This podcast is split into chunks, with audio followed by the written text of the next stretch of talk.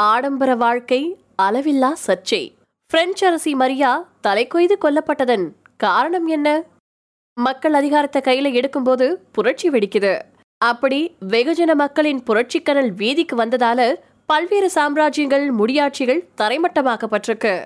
அதற்கு பிரான்ஸ் நாடும் ஒரு ஆகச்சிறந்த உதாரணம்.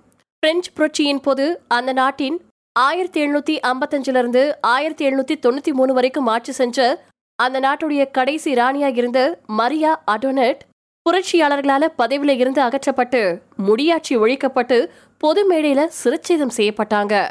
பேரழகியா கருதப்பட்ட ஒரு ராணி எப்படி ஒரு பிரான்ஸ் நாட்டு போராட்டக்காரர்களால சிரச்சேதம் செய்யப்பட்டாங்க? அப்படி அவங்களுடைய வாழ்க்கையில அவங்க செஞ்ச தவறுதான் என்ன? வாங்க இந்த பதிவுல விரிவா பார்க்கலாம்.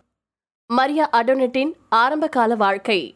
ஆயிரத்தி எழுநூத்தி ஐம்பத்தி அஞ்சாவது வருஷத்துல ஆஸ்திரியாவின் செல்வச் செழிப்பான சிசுவா பிறந்த மரியா அடோனேட் தன்னுடைய குழந்தை பருவத்தை வியனாவின் அரண்மனை மற்றும் ஹோம்பர்க் அரண்மனை மற்றும் ஷான்பர்ன் அரண்மனையில கழிச்சாங்க.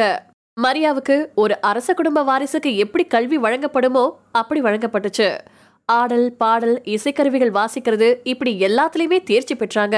அவங்க அவங்களுடைய மூத்த சகோதரியான மரியா கரோலைனாவோட பேரன்பு கொண்டிருந்தாங்க. மரியாவுடைய இறுதிக்கால வாழ்க்கை வரைக்கும் தன்னுடைய சகோதரியுடனான நட்பு தொடர்ந்துச்சு. லூயி வம்சாவளி வாரிசுடன் திருமணம். ஆயிரத்தி எழுநூத்தி ஐம்பத்தி ஆறாவது வருஷம் பிரான்ஸ் மற்றும் ஆஸ்திரியா வெர்ச்சுலைட்ஸ் அப்படிங்கக்கூடிய உடன்படிக்கையில கையெழுத்திட்டாங்க.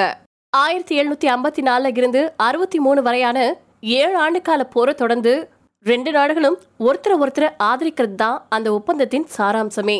அமெரிக்காவில் இருந்த பிரிட்டிஷ் பிரெஞ்சு காலனிகளுக்கு உரிமை கோர ஐரோப்பாவின் பல ஆதிக்க சக்திகளுக்கு இடையில தொடர்ச்சியா போர்கள் மூடுச்சு. இப்படிப்பட்ட நேரத்துல ரெண்டு குடும்பத்துக்கும் இடையே ஒரு திருமண உறவு ஏற்பட்டுச்சுன்னா இந்த ஒப்பந்தம் வலுப்பெறும் அப்படின்னு நினைச்சாங்க. அதன் விளைவா பதினாலு வயதான மரியாவை பதினைந்தாம் லூயி மன்னரின் வாரிசான லூயி அகஸ்டேவுக்கு ஒருத்தர் ஒருத்தர் சந்திச்சு கொள்ளாமலேயே ப்ராக்சி முறையில ஆயிரத்தி எழுநூத்தி எழுபதாவது வருஷம் ஏப்ரல் பத்தொன்பதாம் தேதி திருமணம் செஞ்சு வைக்கப்பட்டுச்சு. ஆயிரத்தி எழுநூத்தி எழுபதாவது வருஷம் மே பதினாலாம் தேதி தான் மரியா தன்னுடைய கணவரான லூயி அகஸ்டேவை முதல் முறையா சந்திச்சாங்க. இந்த ஜோடிக்கு ஆயிரத்தி எழுநூத்தி எழுபதாவது வருஷம் மே பதினாறாம் தேதி தான் வெர்ச்லைஸ் அரண்மனையில அதிகாரப்பூர்வமான திருமணம் செஞ்சு வைக்கப்பட்டுச்சு. இந்த திருமண நிகழ்வை பார்க்க மக்கள் அலமோதினதுனால கூட்ட நெரிசல்ல சில மரணங்களும் ஏற்பட்டுச்சு. அந்த மரணங்களை மறக்கடிக்கக்கூடிய அளவுக்கு மரியாவின் அழகு அந்த கூட்டத்தில் இருக்கக்கூடிய கண்களை மறைச்சதாகவும் சொல்லப்பட்டிருக்கு. படம் ஆடம்பர வாழ்க்கை அரச பதவி. பிரான்ஸ் நாட்டுல செல்வத்துக்கா பஞ்சம் ஏற்கனவே அரச குடும்பத்துல பிறந்து வளர்ந்த மரியாவுக்கு பிரான்ஸ் நாட்டின் மேற்கூட்டப்பட்ட செல்வ செழிப்பான வாழ்க்கை வெகு விரைவிலேயே பழகி போச்சு. மெல்ல மரியா சூதாட்டங்கள்ல கலந்து கொள்றதுலயும் கேளிக்கை நிகழ்ச்சிகள்ல பங்கெடுக்கிறதுலயும் ஆர்வம் காட்ட தொடங்கியிருந்தாங்க. அது போன்ற கேளிக்கை விஷயங்கள்ல அதிக நேரத்தை செலவிட தொடங்கினதாகவும் சொல்லப்பட்டிருக்கு. மரியாவின் கணவர் லூயி அகஸ்டே பொது விவகாரங்கள்ல பெரிய ஈடுபாடு காட்டாம ஒதுங்கியே இருந்தாரு. ஏழு வருஷத்துக்கு அப்புறமா இந்த தம்பதி தங்களுடைய திருமணத்தை ரத்து செய்து கொள்ள முயற்சி செஞ்சதாகவும் அது வெளியில தெரிய வந்ததும் பெருசா இது விவாதிக்கப்பட்டதாகவும் சொல்லப்பட்டிருக்கு. அதுக்கு மத்தியில மன்னர் லூயி பெரியம்மை நோயால பாதிக்கப்பட்டு ஆயிரத்தி எழுநூத்தி எழுபத்தி நாலாவது வருஷம் மே மாசம் பத்தாம் தேதி காலமானாரு. இதனால மரியாவின் கணவரான பதினாறாம் லூயி அரியணை ஏற பத்தொன்பதே வயதான மரியா அடோனண்ட் பிரான்ஸ் நாட்டின் ராணியா பொறுப்பேற்றுக்கிட்டாங்க. கருவுற்ற கலவரம். நாலு பிள்ளைகளை பெற்றெடுத்த மரியா. யார் விட்ட சாபமோ அவங்க செஞ்ச பாவமோ. இதுக்கு முன்னால பதவியில இருந்த அரசர்கள் செஞ்ச தவறு புதுசா அரசனாகி இருந்த பதினாறாம் லூயிய சோதிக்க தொடங்குச்சு. மரியாவின் கணவரான லூயி அகஸ்டே அரசவைக்கு தலைமை தாங்கின அடுத்த சில வாரங்கள்லயே நாட்டுல கலவரம் வெடிச்சுச்சு. ஆண்டு கணக்குல மக்கள் கிட்ட வசூலிக்கப்பட்டு வந்த அதிக வட்டி பொய்த்து போன நிதி கொள்கைகள் பசி பட்னி இப்படி பிரான்ஸ் நாட்டின் பொருளாதார பிரச்சனைகள் மக்களை வெகுண்டன செஞ்சுச்சு. நாட்டுல கலவர சூழல் கருவுற்றிருந்த போது ராணியான மரியா அண்டோனட் கருவுறாம இருக்கிறது அரச குடும்பத்துல சலசலப்பை ஏற்படுத்துச்சு. அப்போதைய ரோமானிய பேரரசா இருந்த மரியாவின் சகோதரர் ஜோசப் ஆயிரத்தி எழுநூத்தி எழுபத்தி ஏழாவது வருஷம் வாக்குல தன்னுடைய தங்கையை பார்க்க அவருடைய அரண்மனைக்கு போனாரு. ஏன் தன்னுடைய தங்கை இன்னும் குழந்தையை பெத்துக்கல அப்படின்னு தெரிஞ்சுக்கிறது தான் அவருடைய முதல் நோக்கமாவே இருந்துச்சு. பாலியல் முன் அனுபவம் ஒருவர் மீது மற்றொருவருக்கு ஈர்ப்பு இல்லாதது இப்படி பல காரணங்கள் சொல்லப்பட்டுச்சு. எது எப்படியோ ஜோசப் தன்னுடைய தங்கையை பார்த்துட்டு நாடு திரும்பின சில நாட்கள்லேயே மரியா அண்டோனேட் கருத்தரிச்சிருக்கிறதா செய்தி வந்து சேர்ந்துச்சு.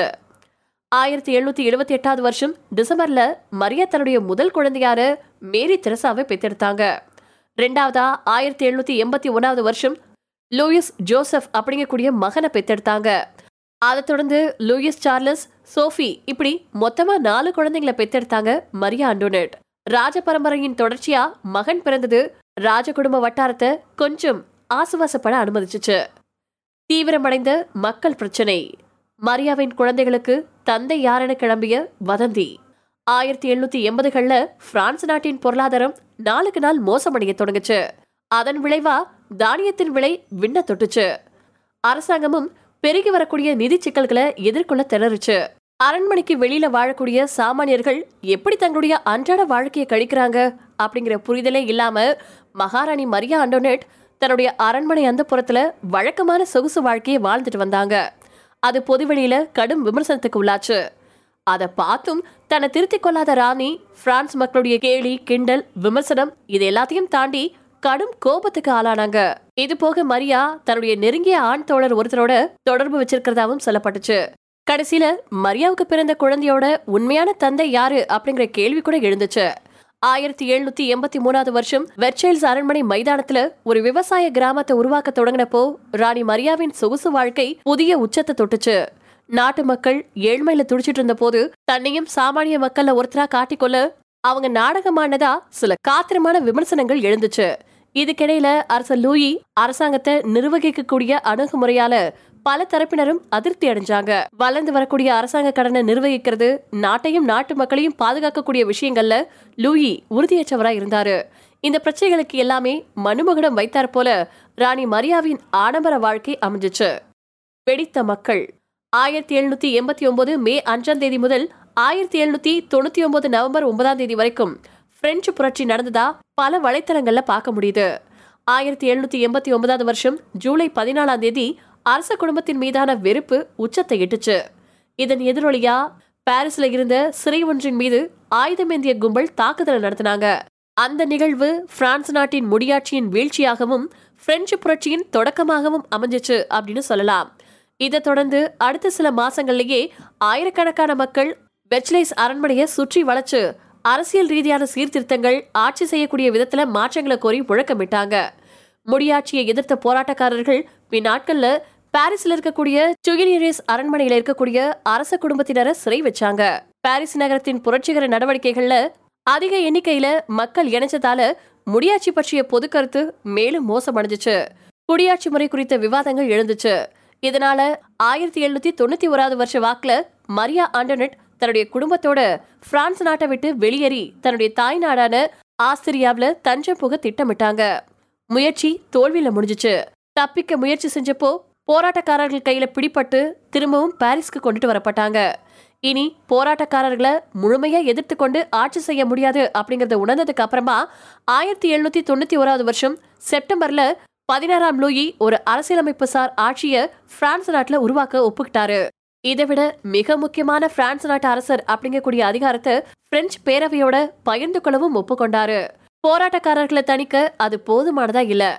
ஆயிரத்தி எழுநூத்தி தொண்ணூத்தி ரெண்டாவது வருஷம் ஆகஸ்ட் பத்தாம் தேதி போராட்டக்காரர்கள் டூயிலரிஸ் அரண்மனைக்குள்ள நுழைஞ்சு அரச குடும்பத்தை தீவிர கண்காணிப்புல வச்சாங்க. மன்னர் லூயி மற்றும் மரியாவை சிறைப்பிடிச்சாங்க. அந்த காலத்துல பிரெஞ்சு புரட்சியை எதிர்த்த பல பிரபுக்கள் அரச குடும்பத்தினர்கள் இப்படி பல பேரையும் சிரச்சேதம் செஞ்சு அலற விட்டுட்டு இருந்துச்சு போராட்டக்காரர்களின் குழு. ஆயிரத்தி எழுநூத்தி தொண்ணூத்தி ரெண்டாவது வருஷம் செப்டம்பர் மாசம் பிரான்சின் பேரவை கூடி முடியாட்சியை ஒழிக்க வாக்களிச்சுச்சு. அதே வருஷம் செப்டம்பர் இருபத்தி ரெண்டாம் தேதி பிரெஞ்சு குடியரசு உருவாச்சு. உருண்ட தலைகள். மறுபக்கம் பதினாறாம் லூயி தேச துரோக குற்றவாளி அப்படின்னு நிரூபணம் ஆனதுக்கு அப்புறமா அவருக்கு மரண தண்டனை விதிக்கப்பட்டுச்சு.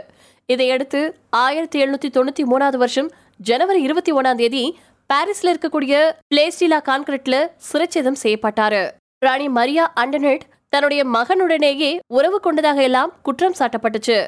ஒரு கட்டத்துல ராணி மரியாவும் தேச துரோக குற்றவாளி அப்படின்னு அறிவிக்கப்பட்டு பாரிஸ் நகர பொதுவெளியில பிளேஸ்டிலா ரெவல்யூஷன் அப்படிங்கக்கூடிய இடத்துல ஆயிரத்தி எழுநூத்தி தொண்ணூத்தி மூணாவது வருஷம் அக்டோபர் பதினாறாம் தேதி சிரச்சேதம் செய்யப்பட்டாங்க.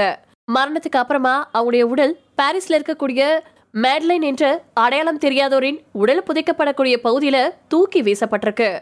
இந்த தம்பதியின் உடல் மிச்சங்கள் ஆயிரத்தி எட்நூத்தி பதினஞ்சாவது வருஷம் ஜனவரி இருபத்தி ஒன்னாம் தேதி புனித டென்னிஸ் தேவாலயத்துல முறையாக நல்லடக்கம் செய்யப்பட்டிருக்கு.